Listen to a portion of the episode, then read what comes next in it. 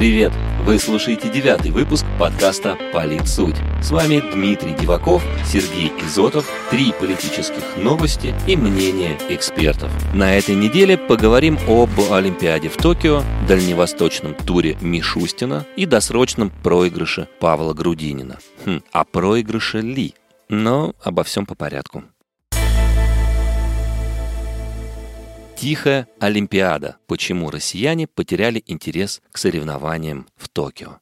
Новость первая. Японо-крымская.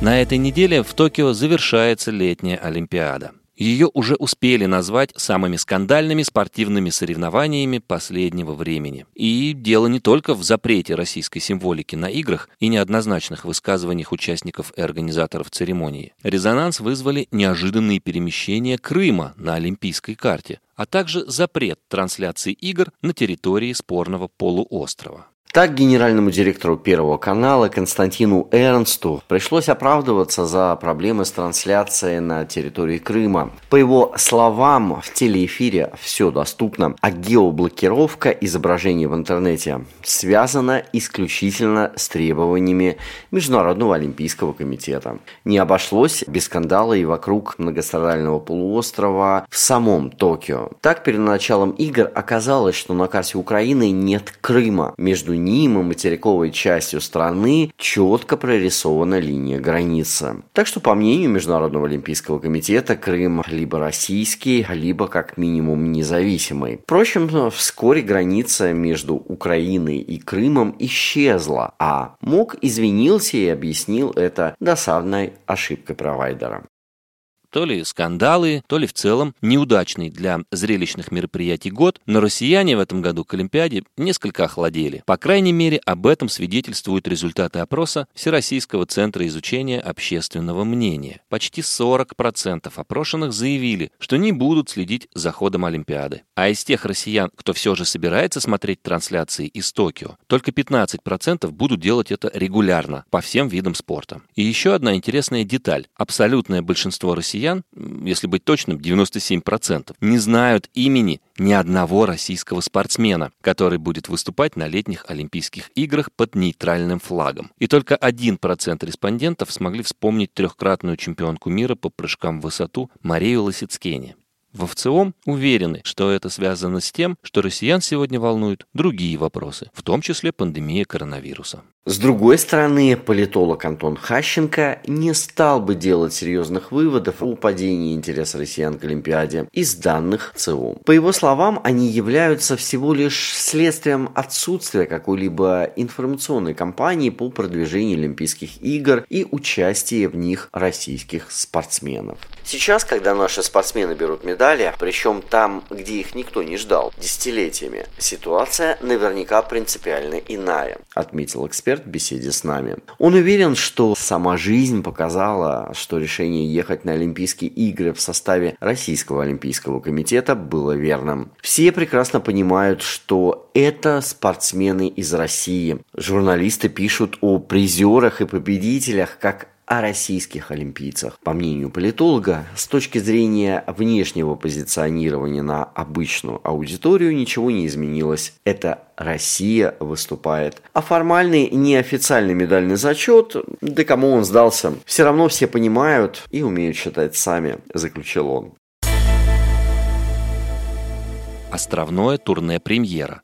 Зачем Михаил Мишустин заехал на Курилы во время своей поездки по Дальнему Востоку? Новость вторая. Дальневосточная. Поездка премьер-министра России Михаила Мишустина на прошлой неделе могла бы остаться незамеченной, если бы не один нюанс. В ее ходе глава российского правительства заехал на остров Итуруп. И все бы ничего, но соседняя Япония считает этот и еще три острова Курильской гряды своими северными территориями. И сразу же после поездки господина Мишустина японская сторона вызвала российского посла в Токио и вручила ему ноту протеста. Вопрос принадлежности Курильских островов уже давно не дает возможности двум странам заключить мирный договор по окончании Второй мировой войны. В отношении Курил Михаил Мишустин продолжил политику своего предшественника Дмитрия Медведева. Я напомню, что экс-премьер совершил свой первый визит на спорные острова еще в 2010 году. Тогда он побывал на самом южном острове Кунашир, чем, конечно же, вызвал вызвал недовольство японцев. После этого уже в статусе премьера Медведев продолжил свои поездки на Курилы, а японцы продолжили отправлять ноты протеста российским дипломатам в связи с его визитами.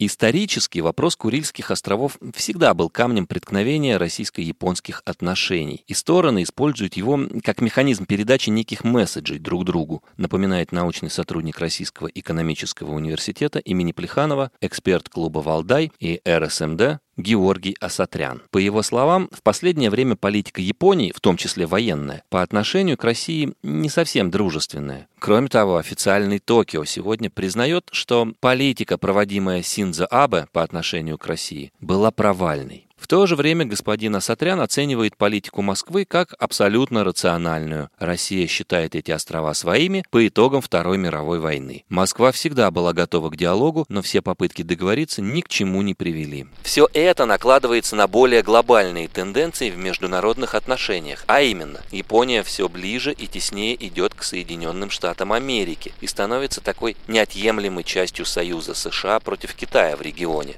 А Россия так или иначе сближается с Китаем Китаем. И вот это противостояние в Юго-Восточной Азии приобретает такой союзнический характер, и поэтому ухудшение отношений в том или ином виде было ожидаемо. Но и нужно четко понимать, что Китай выступил в этом конфликте на стороне России. По поводу визита Михаила Мишустина Китай заявил, что это вопрос двусторонних отношений, но страна выступает за уважение к итогам Второй мировой. В переводе с дипломатического на обычный русский Китай полностью встал на сторону России, заявил в беседе с нами эксперт. Георгий Асатрян также считает, что визит российского премьера на Итуруп хоть и не был запланирован заблаговременно, но это определенный месседж, э, что Россия своих позиций уступать не собирается. Минус один. Почему из предвыборной гонки убрали кандидата от КПРФ Павла Грудинина? Новость третья. Внутрироссийская предвыборная коммунистическая. И снова вернемся в Россию. Выборы в Госдуму продолжают формировать внутриполитическую повестку. Одного из лидеров списка Коммунистической партии России, Павла Грудинина, не допустили к выборам. Центральная избирательная комиссия исключила кандидата от КПРФ на основании информации Генеральной прокуратуры о владении иностранными финансовыми инструментами. На этой неделе коммунисты оспорили решение ЦИК в Верховном суде. В обращении коммунистов, опубликованном на портале КПРФ, оно названо необоснованным и незаконным нарушающим право партии на равноправное участие в выборах и право Грудинина быть избранным депутатом Госдумы. Политологи же такой ход оценили однозначно. Коммунисты только выиграли от такого решения. Так, рейтинг КПРФ за неделю вырос с 18 до 21%. Такой административной работой власть льет воду на мельницу Зюганова куда лучше, чем любая агитация самих коммунистов. Написал у себя в Facebook генеральный директор Центра развития региональной политики Илья Грощенков. А вот политолог Абаз Галямов заметил, что единственное, что сейчас требуется от КПРФ, это демонстрировать бойцовский характер.